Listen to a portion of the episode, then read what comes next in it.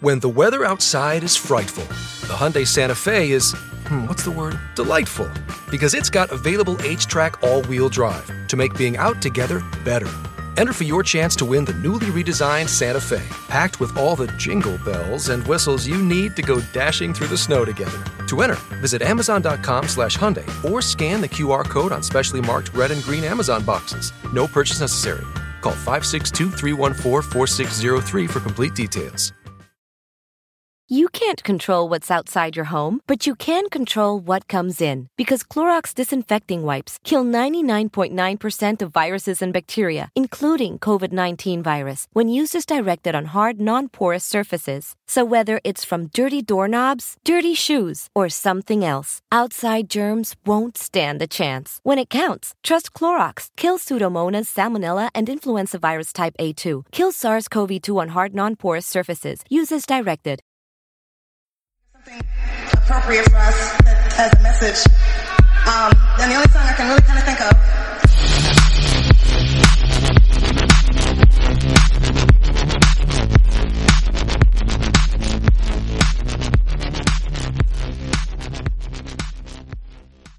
I'm Bianca Mattison Amos, the host of the Once Broken podcast, where we share inspirational stories of overcoming brokenness and finding healing and redemption. Check us out on Apple Podcasts, Google Podcasts, Spotify, or anywhere you get your podcasts. And follow us on Instagram at Once Broken Podcast and on Twitter at Once Broken Pod. Get ready for some candid conversations, real talk, and a whole lot of fun. Hey everyone, and welcome to a brand new episode of Beauty Unlocked. I'm Carissa. How's it going?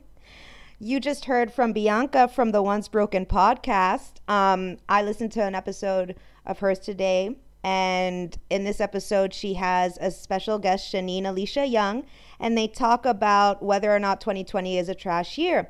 And it is a great episode. Honestly, the the energy and the vibes are like amazing. So you guys should definitely, definitely check out her her podcast as a whole. I will continue to listen to her. It's she's an amazing podcaster. So go and check her out.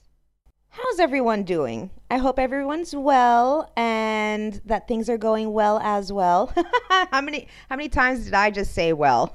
like seriously. I'm telling you like it's what we're ep- we're episode 17 i think. I don't yes episode 17 and honestly still fumbling along on how to open this the show up.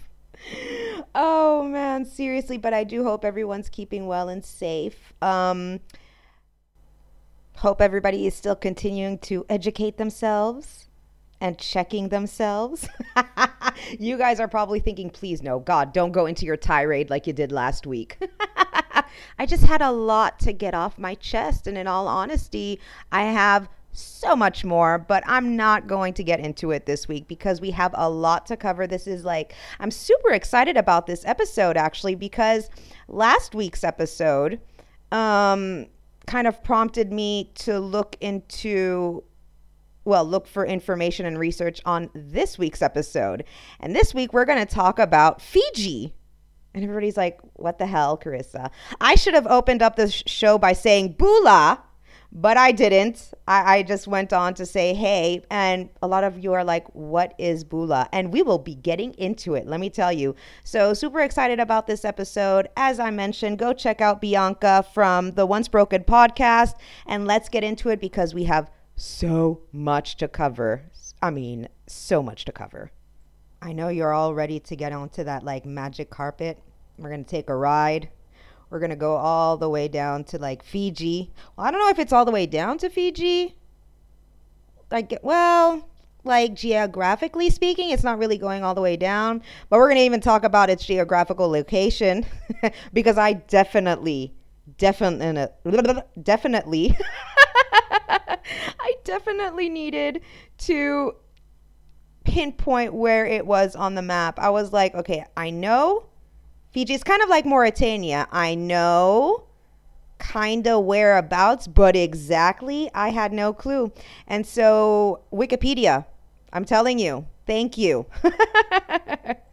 oh, I just had a major blast from the past where it took me back to seventh grade.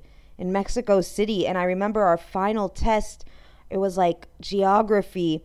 And the teacher gave us like a blank map.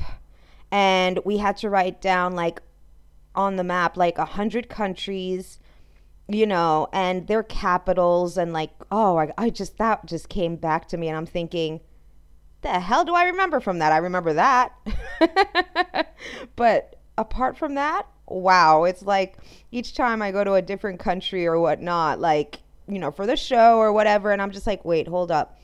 Where exactly is this country? Wait, what's the capital? Like, there's some that come immediately, and then there's others where it's just blank. And I'm like, I know it, but I can't remember it. Damn. So, as I mentioned, we're taking our magic carpet ride and we're going to Fiji. And we're going to be checking out Fiji's beauty ideals and body image. Now, it's again, it's going to be a lot of past, present, past, present, or as present as some of the articles that I found were or are. But we're we're we're going to look at um, the location of Fiji, a little bit of like background history, the different ethnic groups, and then we're going to talk about this um, these re- academic research papers I came across that were very insightful. Um, but before we get into all of that, I wanted to um, mention a few like common greetings from like Fiji. So you heard me say bula before. And um, well, bula is the most common word you'll hear across Fiji. We're going to be hearing it. and it's used to greet people or say hello. So I should have, like I mentioned, started off the episode by saying bula, but I didn't. I said, hey. Hmm, yeah, great, Carissa. But when you say bula to someone, you are actually wishing them life. now, a more formal greeting is nisabula or nisabula venaka. So, like I said, Nisabula, it's either used as a more formal greeting or as a welcome. And it, it's an extension on Bula because you're wishing a person good health and happiness as well. Now, considering that I am recording this episode at 8 o'clock, actually, I started much before that, have taken a few breaks in between. Um, but at uh, I'm recording 8 a.m. here, Cyprus time. So I should have actually used the greeting of Yadra. So while you'll hear Bula, like, and it can work at any time of the day, Yadra is the official Fijian way to greet someone in the morning. So Yadra, everyone. So remember, Bula, that's the most common word you'll hear across Fiji, and it's wishing someone life. Nisabula or Nisabula Venaka is more formal and is used as a welcome and it extends on the bula by wishing a person good health and happiness. And finally, we have yadra, which is the official Fijian way to greet someone in the morning. So that was just like a little like how would you call it? Just a little insight of how they greet each other, how they greet people. And uh so sorry, by the way, I will apologize for my horrific mispronunciation of words at this point. I probably butchered the greetings and again as I just I suck at like pronunciations. So, I'm trying my best. So sorry. People are just going to be like, "What the hell? Why is she butchering the language?" It's okay, even English I butcher it too. I mean, shit, dude. and so it begins. Here we go. Ooh, excited. All right. Fiji. Officially, it's um, called the Republic of Fiji. And in February 2011, the Prime Minister's office issued a statement saying that the name of the state had officially changed from the Republic of the Fiji Islands to the Republic of Fiji. And the name that was written in the 1997 Constitution was now void. So officially, it's known as the Republic of Fiji. So Fiji is an island country in Melanesia, which is part of Oceania in the South Pacific Ocean. And it's about 2,000 kilometers northeast of New Zealand's North Island. So its closest neighbors are Van, oh, Vanuatu to the west, New Caledonia to the southwest, Tonga to the east, the Samoas, and France's Wallis and Futuna to the northeast. Now, if instead of taking our carpet, our magic carpet, and flying to Fiji, if we go by, because I'm not too sure how that carpet's going to withstand anything at this point, but let's just say if we actually go the traditional way of taking an airplane. So if we go and take an airplane and from Australia to Fiji, the di- distance is 4,644 kilometers. To the others that use miles, hi, it's 2,886. I got you. I got you. No worries. 2,886 miles. So that means that um, the plane, which has an average speed about five of 560 miles, um, like from Australia to Fiji, it would take about 5.15 hours to arrive. And that's how my brain works. I was just like, right, if I want to get to Fiji from Cyprus, that means I will go Cyprus, Dubai, or Abu Dhabi. And then I'm not too sure if they have direct flights to like Australia from there. I guess they probably do, unless you gotta go to India or China and then to Australia. Either way, it's gonna take like a day plus, and then take like a plane from Australia to Fiji, which is another five hours and or 5.15 hours to get there. So I'm thinking basically I got a good two and a half days of traveling. And I'm like, can these old bones really stand that kind of travel? I'm still trying to get over like the experience I had going back to Martinique last year in November. And I'm like, oh God, my body's still recovering from that. So Fiji consists of an archipelago of 333 islands of which about 110 are permanently inhabited. The two major islands, Viti Levu and Vanua Levu, account for 87% of the total population. And the total population um, is 883,483. So many numbers at this point. So the capital is Suva.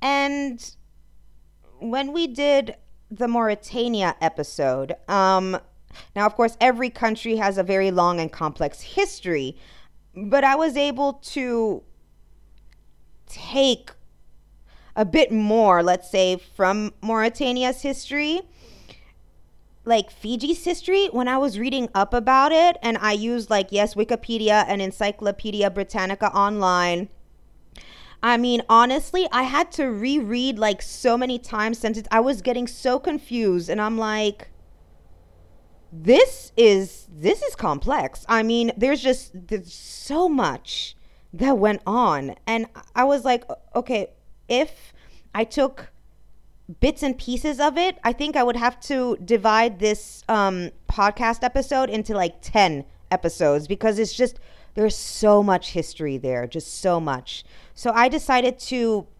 take it from the time that the British granted Fiji independence because oh, it's just so complex. Um, but uh, if you guys like want, I can definitely share.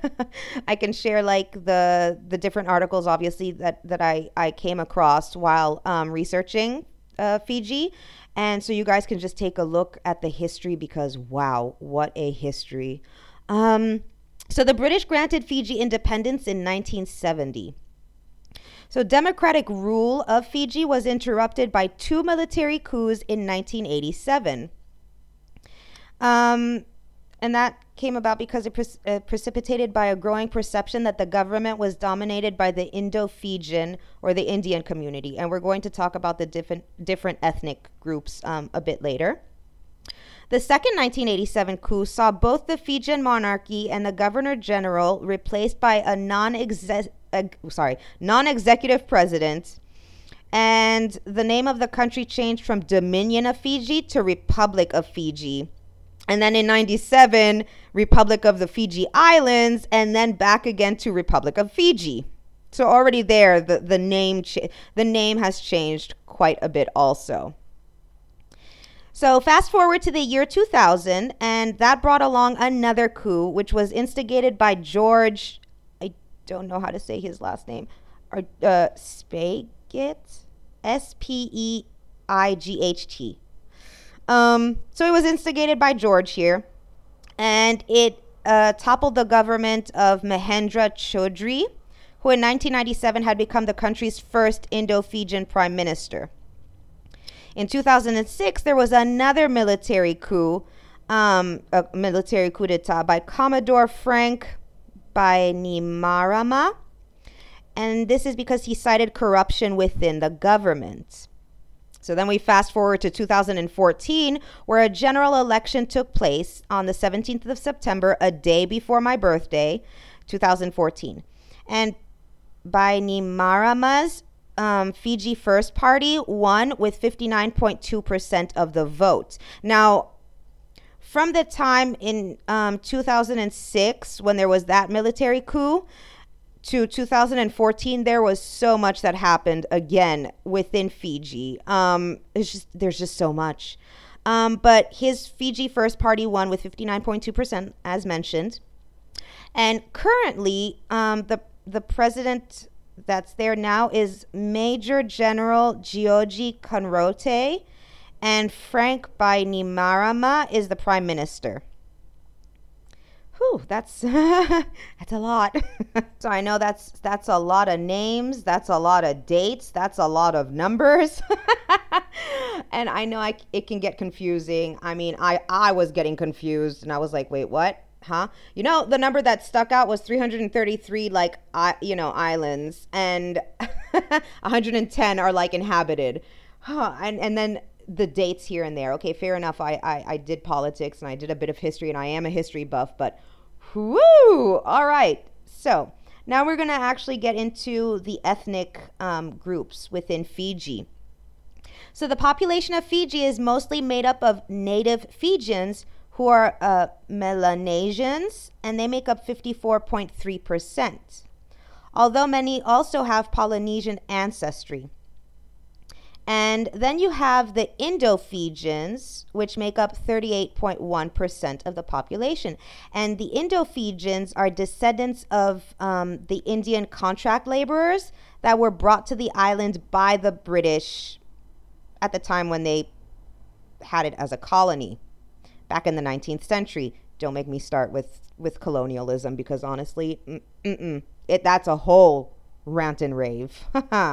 so the percentage of the population of Indo-Fijian descent has declined significantly over the last two decades, and this is due to migration and other other reasons. So the Indo-Fijians uh, suffered reprisals for a period after the Fiji coup of 2000. And there's also a small but significant group of descendants of indentured laborers from the Sol- uh, Solomon Islands. Um, so, another group that makes up uh, the Fijian population is the Rotuman, and they make up 1.2%. So natives of Rotuma Island, whose culture has like has more in common with countries such as Tonga or Samoa, uh, Samoa than the rest of Fiji. So that's the Rotumans, and they make up 1.2 percent.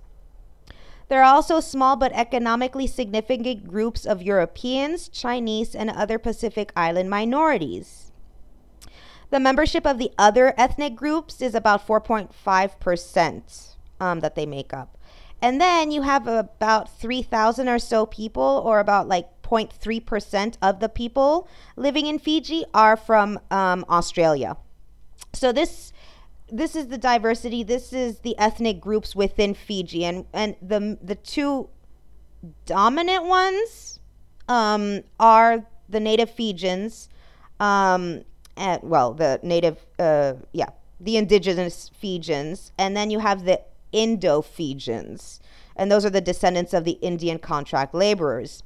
So already there we have a bit of a it's complex. I know. I know. It's okay. We're going to get we're going to get there guys. We're going to get there. All right, you guys, we're going to get into it. I hope you guys have something uh, refreshing to drink next to you or a nice hot cup of cocoa or coffee. Depending on where you are, you might need something refreshing or something hot but we're gonna we're gonna get into it because there is a lot so much so much here we go so fiji is a country um, rich with uh, with traditions and culture and for decades the two dominant ethnic groups which we mentioned before are Indo-Fijians and the indigenous Fijians or the native Fijians. So each have maintained their distinct cultural values and practices. Now, Fiji is a country that's experiencing rapid westernization, technological advancement, and an influx of mass media. So cultural traditions, lifestyles, and ideal uh, ideals are changing rapidly and have changed. So the main resource I'm, I'm referencing um, actually uh, is uh, a research project paper written uh, by Melissa Kong, and it was written back in 2007, so it's about 13 years old. Uh, so here we go. So she says that the purpose of uh, the research project is to determine whether there is a particular body ideal in Fiji. And if that body ideal is different um, in the capital city of Suva than the more rural villages, uh, rural village settings where Dr. Anne Baker performed her body image research back in the 80s and 90s. Now, if you remember um, in the last episode, we I did mention Dr. Anne Baker and uh, she she did she conducted a few studies like it said in the 80s and the 90s because the introduction of TV uh, was back in 1995 and so she did her research before the introduction of TV and then after to see the influence of TV on Fijian culture. So, uh, Kong says that she wanted to understand the degree to which people were satisfied with their current appearance as well as what young women feel has mostly uh, most greatly impacted body image and beauty ideals in Fiji today. Uh, in addition, she says, I wanted to add to Baker's research by including uh, Indo Fijian women, as the Indian population is almost equal, almost equal, to the indigen, uh, indigenous Fijian population. So, uh, Kong says that inclu- including Indo Fijian women in her research allows her to compare differences and similarities in body and beauty ideals between the two dominant racial or ethnic populations. So, in her research paper, she because it is written, I mean, it's it's an academic research paper, so she does talk about the methodology used, um, how she she conducted inter- uh, interviews, the questions that she asked and also the requirements that the participate uh, participants needed in order to partake in the study. So she um, also mentions that she's interviewed women between the ages of 17 to 21. And this is because that's the period of physical and mental translation for uh, translation no transition for most young women. But then she decided, uh, Kong, to expand the age range because she found that older participants had a lot of valuable information to contribute to the topic of body image and beauty ideals, especially how body ideals like changed in the past 10 years. So from 2007, so between 1997 to 2007. She also mentions that she added another two women um, from another ethnic group um, because they could provide a further pers- like another perspective and a different insight on the topic of body ideals in Fiji today. Now, as mentioned, her study took place in Suva, which is the capital. Okay. you guys are I know you guys are dizzy. You're like, what the hell is happening? What what is she smacking us with?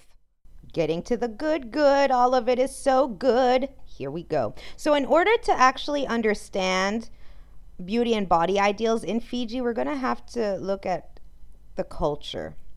So, unlike Western societies, the body in Fiji historically has been a representation of a collective rather than the individual. So, this means that um, it does not represent one's inner self. So, in Western society, we have more of an individual representation of it. Here in Fiji, and this is in the past, it's, ch- it's changed a little bit, but um, it's it's a collective. Um, so it represents the culture and family that one is a member of. As a result, the body is meant to be worked on by others as opposed to the individual self. So unlike in Western society, we individually we take care of, of, of our body. I go to the gym, I eat healthy, my body, I shape it and in Fi- in, in in in the past in Fiji, it was um, your body is worked on by others. Uh, so, usually, this is through the careful preparation and encouraged consumption of food by one's family and the community. So, you don't shape your body, your family, and your community. It's their responsibility because they work as a collective to work on each other's bodies as opposed to the individual, I'm working on my body. No, no, we are working on my body. All right. So, uh, as mentioned, and this is again in the past. Remember that right now I'm talking about how the body was seen, how it was worked on in the past in Fijian um, society and Fijian culture. So the ideal body traditionally has been a bigger, more muscular build, as this is the shape, um, and it's as this is the shape, and it's a sign of uh, being well cared for, and it's fit for performing arduous work. Uh, so we also have to keep in mind that any nation traditionally affected by famine and food shortages, such as Fiji, even in Mauritania, many African like um, countries as well, and uh, like a robust weight uh, was seen as beautiful, and this is this is true, and this was true in Fiji. So in the past, Fijians were not motivated to reshape their bodies because while Fijian women showed an admiration for a particular aesthetic appeal of certain body features, so for example, large calves, which kind of reminds me of like back in Henry VIII's time, like you would see in those kind of portraits that the calves, there's, you zoom in on the calves, that's for sure. And um, a robust body, they didn't express an interest in or focus on efforts towards attaining this culturally idealized shape. So yes, they had this thing of yes, we uh, uh, an, a particular aesthetic is this, but we're not going to be like working on it to attain it. Keep this in mind.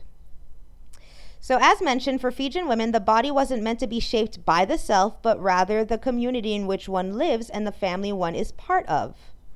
Exercise was never a concern for Fijians, as it comes unconsciously and is a daily matter for most because they perform like household and family chores, both inside and out of the home. So, thinking of like, ooh, let's lift weights or let's, you know, go to the gym and I don't know, do whatever. Let's do our HIIT, you know, exercises or our cardio or whatnot. No, this this wasn't a thought back in the day well back in the day in the past even the past 30 years because they would perform arduous work they would do you know household chores inside and outside of the home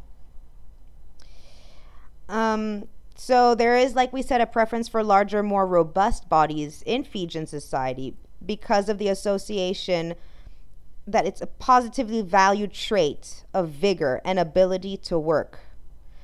And as we mentioned again, there's an there was a lack of or an absence of interest in invest in investing your body as part of a project as we do today like saying okay i am the sculptor uh, you know, of my body and I can make it look like this. Uh, there in Fijian culture, uh, in the past, it wasn't like that. So, what differentiates Fijians from Westerners? It's the degree of interest in attaining a particular body ideal as an exercise of self enhancement. Uh, so, according to the study by an by the way, I mentioned like Dr. Anne and I said Baker, it's Becker. so sorry. So, according to a study by Becker, it should not be concluded that Fijians are unconcerned with body weight. Fijians, and I quote, are extraordinarily attentive to fluctuations in weight and make frequent and direct comments and this is where it's interest, interesting, which speculate on the cause of the changes so they relate them to disturbances in the social milieu or alternatively to a caretaker's social skills. So this is very interesting, actually. Again, this ref- refers to rural areas, and we're talking about about almost 30 years ago and more. Um, is where they'll they are uh, concerned about one's body weight not one's body weight, but let's say they come up to me and they say, "Oh, well, there's something different about you in the way that you not look, but in the weight."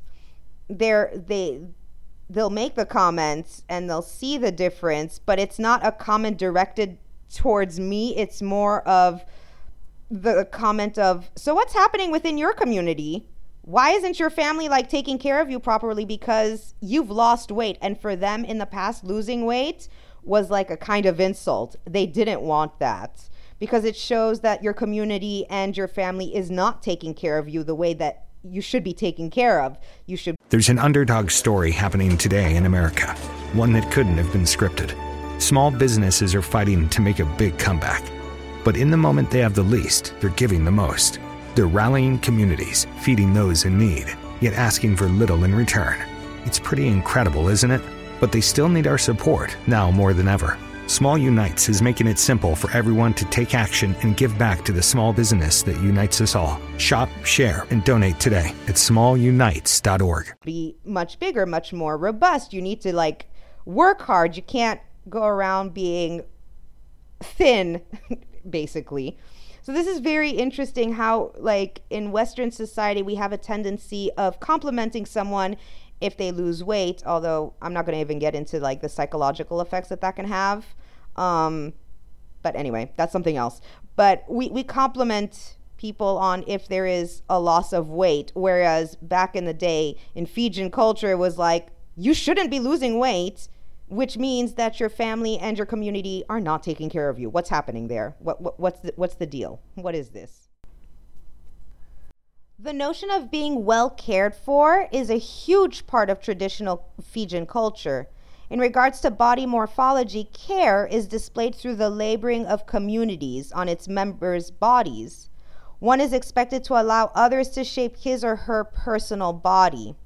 So, unlike Western society, the body was not meant to be personally cultivated, and this was in the past. So, again, we have to, because we're so ingrained into Western culture where it's the individual, I, I, I, I, I, my body, my rules, which, okay, I'm totally for it. Trust me. I'm like, my body, my rules, my hair, my this, whatever I want to do with it, it's none of your business. In Fijian culture in the past, it was like, no, no, my body was taken care of by my community, by my family. They shaped it. I had nothing, like, I, I didn't have that responsibility placed on me it fell onto others. And my responsibility would be to take care of other people's bodies and to show that it's well cared for.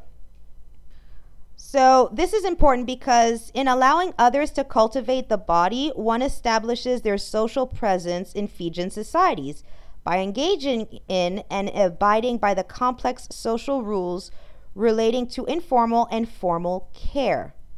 And this is of utmost importance to Fijians.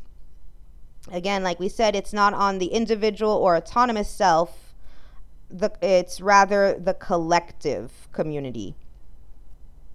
I'm just going to say that when I was like reading up on all of this, I found it just fascinating because, yes, growing up in like this Western um, culture, this, this Western culture, it's just um, even coming from a kind of family where it was uh, traditionally they're working in the collective, I was just like, uh, n- no, like I wasn't part of. I, I, didn't feel part of that collective in the family, you know, kind of thing. I'm just like mm, individual, like me, me, me, and not in, in in in an egotistical way. It's just like, no, yes, I am of you and a part of you, but what I do and how what I do with my body is my concern. What food I eat is none of your concern. It's my concern. Don't don't don't be coming up in my business. That's how I see it. I'm just like, mm, it's all about my business. But I st- I found it so fascinating of how this Fijian culture was in the past, where it was like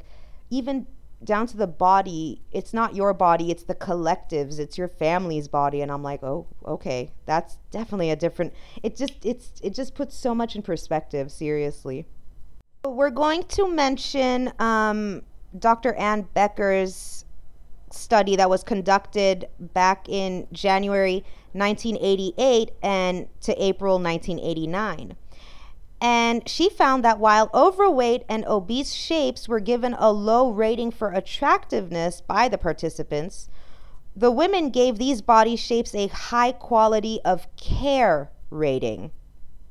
This shows that for Fijian women, assessing oh jo- sorry i just got a notification that my soul sister josie is say is just sent me something anyway sorry um, so this shows that for fijian women assessing an ideal shape based just on how people rate bodies for attractiveness would be misleading because there are other qualities that are va- valued just as much or even more than attractiveness such as a body that is well cared for which can also be viewed as the ideal body shape in a society where quality of care is the main focus.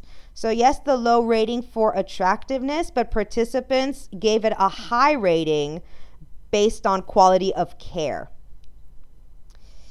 So, prior to the 1990s, um, anorexia and bulimia were thought to be rare or non existent among ethnic Fijians.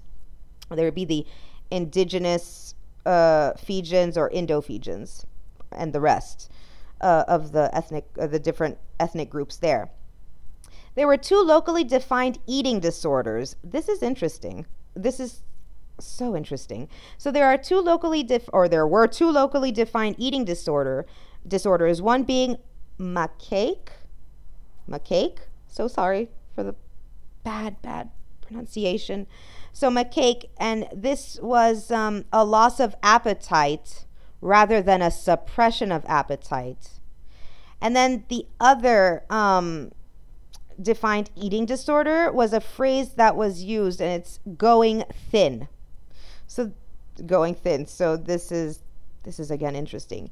The existence of these locally defined eating disorders indicated that there is an awareness of the body and its uh, cultivation or lack thereof. So, both of these locally defined eating disorders reflect a huge social concern with appetite and a fear of weight loss. So, this is a little bit um, when we mentioned eating disorders last week, and we mentioned the three main disor- uh, eating disorders. So, we talked about anorexia, bulimia, and binge eating disorder. Um, this is completely different. Macake and going thin, which were the locally defined eating disorders it's very contradictory to the way we think of eating disorders in the sense of, you know, anorexia and bulimia, it's the fear of gaining weight. Whereas for them in Fijian society, it's the fear of losing weight. You know, it was just like, no, no, there's a there's a lack of cultivation of your body. You're supposed to be bigger, not smaller. What is this? So, in, in last week's episode, you'll remember that I briefly mentioned the study conducted by uh, Dr. Anne Becker regarding the introduction of TV in, uh, in Fiji back in 1995. So, three years after that, so in 1998, a study was conducted to see how TV and Western shows influenced Fiji. So in 1998, the study examined the impact of the introduction of TV on ethnic Fijian adolescent girls identity and body image in rural Fiji. Becker collected narrative data from 30 schoolgirls, and the median age was about 16.9 years old. So, what was interesting is that the results showed that there was a dramatic increase in indi- indicators of disordered eating during the three years following the introduction of television with Western programming to the community. And it was also a period of time where there was a rapid social and economic transition also within Fiji. So, Becker, her study found that TV did appear to have shifted and redefined body ideals and aesthetic presentation, and it stimulated a desire to acquire elements of the lifestyles portrayed on these Western TV shows. So, um, what Becker found when she was conducting her study, uh, it was the particular comments made by particip- uh, by the participants, and it reflected a motivation to reshape their bodies, which was very, very different from the traditional Fijian way of thinking about the body. Um, many women made comments suggesting that social and economic su- success was related to being slim and weighing less. So, Dr. Becker suggests that television has certainly imported more than just images associating appearance with material success. It has arguably enhanced reflect, uh, reflexivity about the possibility of reshaping one's body and life trajectory. And it popular, popularized the notion of competitive social positioning. This again goes against everything that traditionally Fiji culture was. So, in the time when Fiji is in a period of social transition, women in Fiji are exposed to the body ideals and beauty standards that are present in the media and make a connection between particular cultural symbols and enhanced social and financial status. So, if you're actually thinking about these shows back in the 90s, actually, even shows like, you know, today sometimes, um, you know, shows back in the 90s were like 90210 was popular and um, Melrose Place was popular and a whole bunch of other shows from back in the 90s where the way you looked apparently influenced your social standing and your success, uh, you know, financial success, economic success. And I'm looking back at a lot of these TV shows and I'm like, yes. And this also goes back to, I mean, there's just all the episodes, I think the last like four, four, four episodes. Yeah, I think it's the last four episodes or more. I'm drawing a blank, but where we, we did talk about colorism, we did talk about thin privilege, we did talk about a lot of these issues where, again, things that have been portrayed in the media, if you're like fairer skinned, for example, if you have a certain um, body type. Um, you know, in a lot of these shows, the representation of, of it is that if you are thin, if you're of a certain color, you have more success socially, you have more success financially, you have, and so it, it, it's deeply ingrained within our society. And then here we are, where it's introduced to Fijian society, and then they start seeing the correlation, also thinking, ooh, if I'm thinner, then I'll be more successful in life. And they start kind of getting away from that community feeling and they start putting an emphasis more on the individual self, which goes totally against uh, their their their traditions.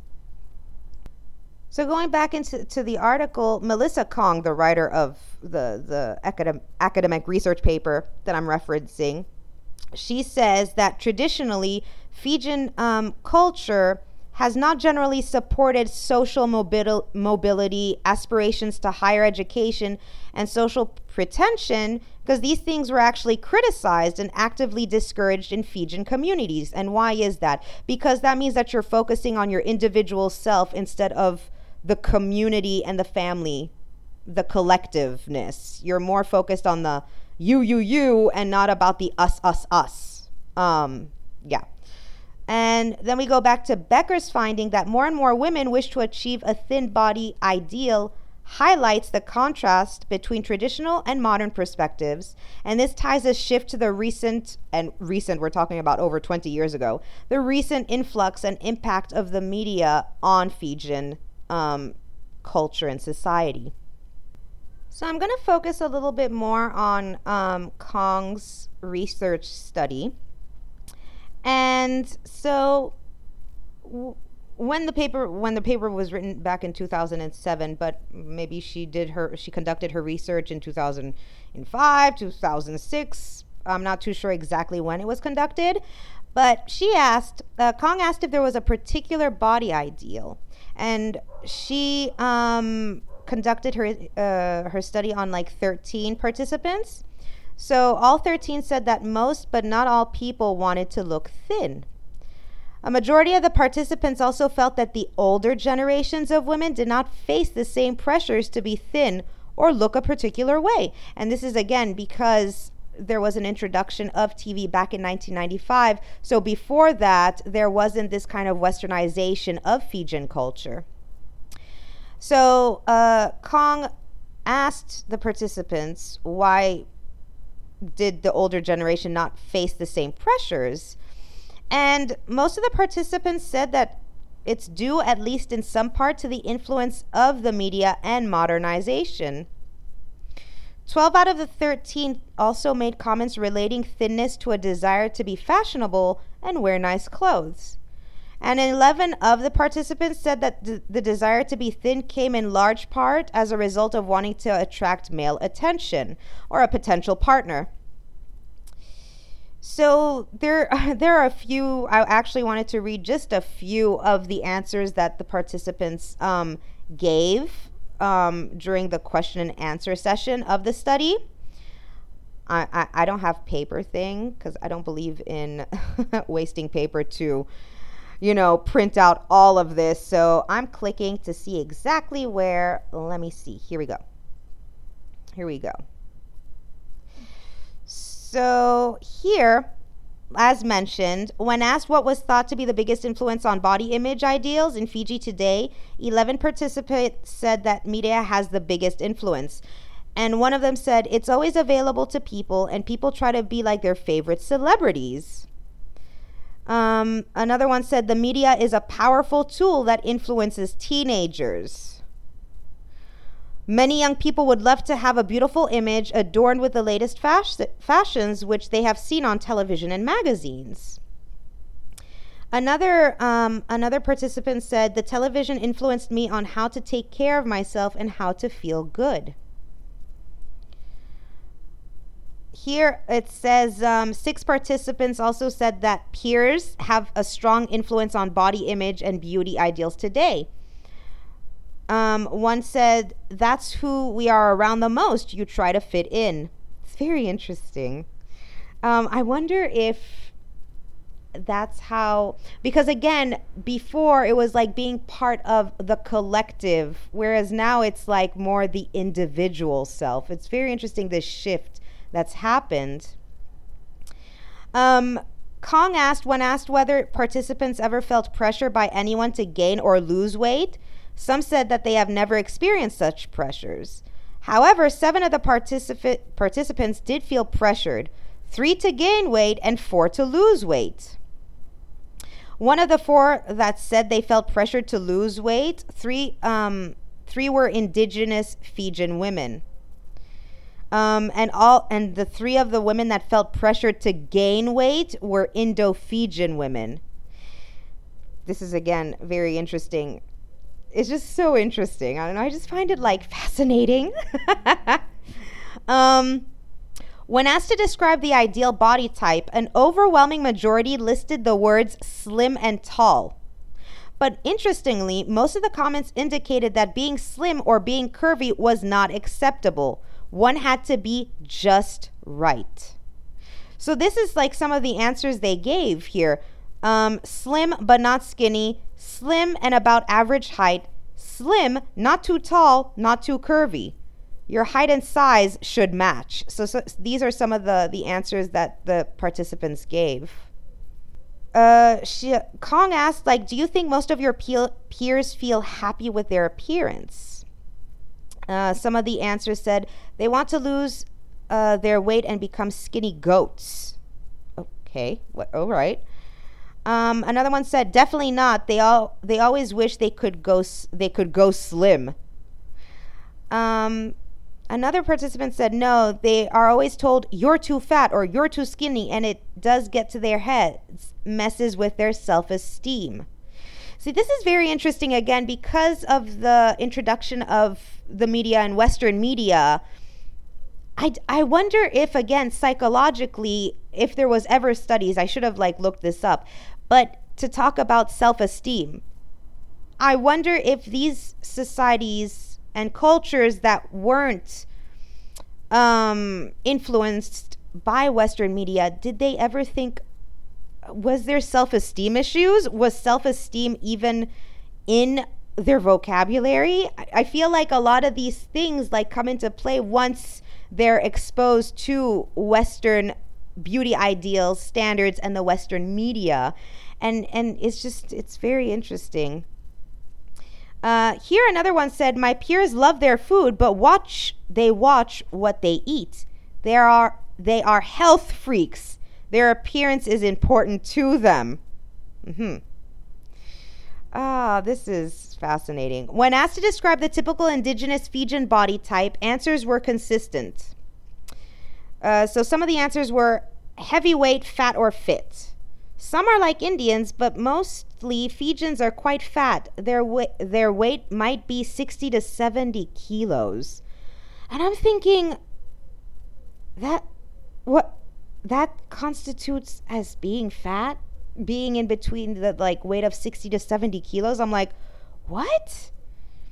Um so and they were saying actually in in when she asked those questions um, many felt that indigenous fijians tended to weigh more than indo-fijians and also many of them um, referenced the frizzy or curly hair so this is again like interesting um, here this is what one of them said there are two kinds those that are beginning to look like indians dieting and looking slim but some are becoming weight conscious and looking anorexic. The other half seem not to care and are proud of how big they are. Some are big and fat. This is one of the answers that one of the participants um, uh, gave. Very interesting. It's all very fascinating. Um, I'm I would like seriously continue in giving like answers, you know, that the answers that these participants gave, but I could go on and on. What I'll do is definitely post the link to the academic paper so that you guys can take a look. Um, the answers are like the answers like given are basically on pages 19 to 25. Um, that's where it's definitely like where she she shows Kong shows more of her studies and the questions and how a lot of the participants answered. So I wanted to like note the major differences actually between Dr. Anne Becker's study and Melissa Kong's research paper. So one of the main differences is that Becker, Dr. Anne Becker, focused on the more rural parts, whereas Kong's research focused on the capital, Suva, which is the center of technology, multi- multiculturalism, and consumerism. Another notable difference is that uh, the last of Becker's research happened um, before the introduction of TV and then again three years after the introduction to Western media in general. Kong's research takes place more than a decade later. Kong also included uh, the two main eth- ethnic groups within Fiji, which were the uh, indigenous Fijians and Indo Fijians. But she also included a Banaban woman and one Rotuman woman. In Becker's research, it focused more on indigenous Fijian women. So again, there wasn't there was just that point of view. She didn't look at the other indigenous groups or one of the more dominant um, ethnic groups there, um, the Indo Fijians. So uh, definitely, I'm telling you, this paper, and it's, I could not find anything more recent than 2007. And I was like, what? Like, I would love to see how it's changed in the 13 years since this academic research paper was written. And I'm like, well, how does one go about that? Um, but I'm definitely going to check if there's anything like on any kind of video files about it or anything. I'm gonna go check out like YouTube. Uh, but I def when I was looking up and trying to research for this episode, this academic paper and that um, and the research conducted by Dr. Anne Becker were the most prominent results I had. And a lot of the other articles, whether it be blog posts or even an article written back in, I think, 1998 by the New York Times, it referenced again, or sorry, 1999, sorry. Um, it, it referenced Dr. Anne Becker's like research. So I'm just like, right, if there's nothing more than I can find, um, apart from actually speaking to someone from Fiji, um, it's basically I'm gonna have to get my ass down there and and and check it out for myself. Who wants to, field trip? Who wants to come along with me on this magical ride and actually be immersed in Fiji culture and the society there, and to actually not only stay in the capital and not go snorkeling and scuba diving and spending a whole bunch of time on the beach, who wants to go into the rural parts, you know, of Fiji and actually talk to the locals? Because, of course, by the way, also side note, back in 1995, um, in Fiji, there was only one TV station that was being broadcast. Now we're in 2020, so I I can only imagine that they are bombarded, you know, um, by different. It doesn't even have to be TV, but it's just like, of course, they have the YouTube and they have this and they have social media now, and they have, and I really want to see how it's affected not only the capital but also rural areas. It's just uh, these kind of studies are fascinating to me. The study of like cultures, just anthropology in general, is just so fascinating to me. History in general is fascinating to me. You guys know I'm a history freak, seriously. Um, and I just find all these kind of things. Seriously, when I thought about the topic and I, I started researching for it, I seriously, it was like orgasmic for me. If anything I was so excited and so pumped for this episode. And I was like, this is what gets me off. This is what excites me. And you guys are probably thinking, you just bombarded us with a whole bunch of information. It's okay. You guys can listen and re listen a whole bunch of times. It's all good. It's all good. Um, but I do hope that you enjoyed this episode. And again, I'm going to continue my search. I've been doing so much this week, but I'm going to continue my search to see if I have anything else about at least the last five years, not the last research paper that was written like 13 years ago, or if there's even more more recent within the last one two years i couldn't find anything but i'll continue my search i'll look up on youtube to see um, and i'm going to be posting this academic paper on um, onto the facebook group the facebook page uh, so yeah so you guys can have a look this is the part where I'm going to say, don't forget to join us on Facebook. You can find us on Beauty Unlocked, the podcast, and on Instagram. The family is growing. We almost have 200 followers. Um, so get up onto Instagram, find us on beauty underscore unlocked underscore podcast. And don't forget, that is it, right? Yes, I think. Yes.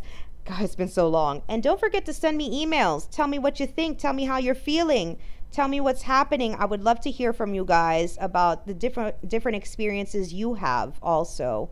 Um, and don't forget that I'm still spreading awareness. I'm still coming up with content. Also, I'm still coming up with the list of websites and numbers to contact um, in regards to eating disorders if you suffer or a loved one, someone close to you, family member, who knows. Um, I'm I'm putting all those contact numbers because I have listeners from everywhere, which is mind boggling. So I'm trying to get, obviously, like if you're listening from Australia, which I know I have listeners in Australia, hey, um, you guys, I mean, like won't be able to call that number. So I'm, I'm looking up for the different numbers. I'm compiling a list. It's going to be put up there hopefully within the next week. Um, also, always spreading that awareness, educating myself, checking myself also as you all know, that Beauty Unlocked, Unlocked stands with um, the BLM and Black Lives Matter movement. Seriously, let's not be divided in this situation. Let us unify. Let us educate each other and spread awareness. As a person of color myself, I am constantly educating myself on the issues. I'm reading up, I'm learning, and I'm trying to also share as much content as I can. That's why I've been so all over the place because I'm researching like this episode and then I'm researching like the different websites and numbers for eating disorders and at the same time I'm reading articles and you know listening to um, our fellow uh, black like podcasters like podcasts and I'm just I'm, oh my God, like I'm signing petitions. I'm just all over the place. So I'm a little behind a lot of things. Um, but bear with me as always. Don't forget to send me an email at beautyunlocked uh, podcast at gmail.com. I wish you guys a very safe weekend. And you will definitely hear from me next week. Oh, by the way, today is Mer- Mercury retrograde.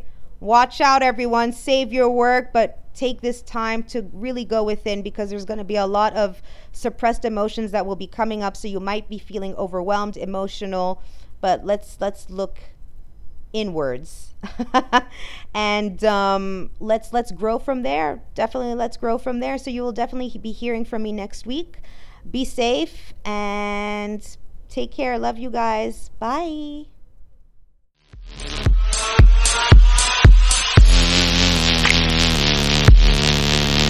Wow.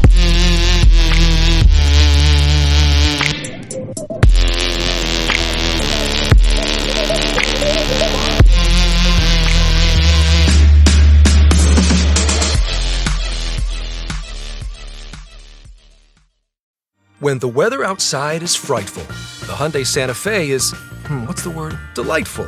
Because it's got available HTRAC all wheel drive to make being out together better. Enter for your chance to win the newly redesigned Santa Fe, packed with all the jingle bells and whistles you need to go dashing through the snow together. To enter, visit Amazon.com slash Hyundai or scan the QR code on specially marked red and green Amazon boxes. No purchase necessary. Call 562 314 4603 for complete details. You can't control what's outside your home, but you can control what comes in. Because Clorox disinfecting wipes kill 99.9% of viruses and bacteria, including COVID 19 virus, when used as directed on hard, non porous surfaces. So whether it's from dirty doorknobs, dirty shoes, or something else, outside germs won't stand a chance. When it counts, trust Clorox. Kill Pseudomonas, Salmonella, and influenza virus type A2. Kill SARS CoV 2 on hard, non porous surfaces. Use as directed.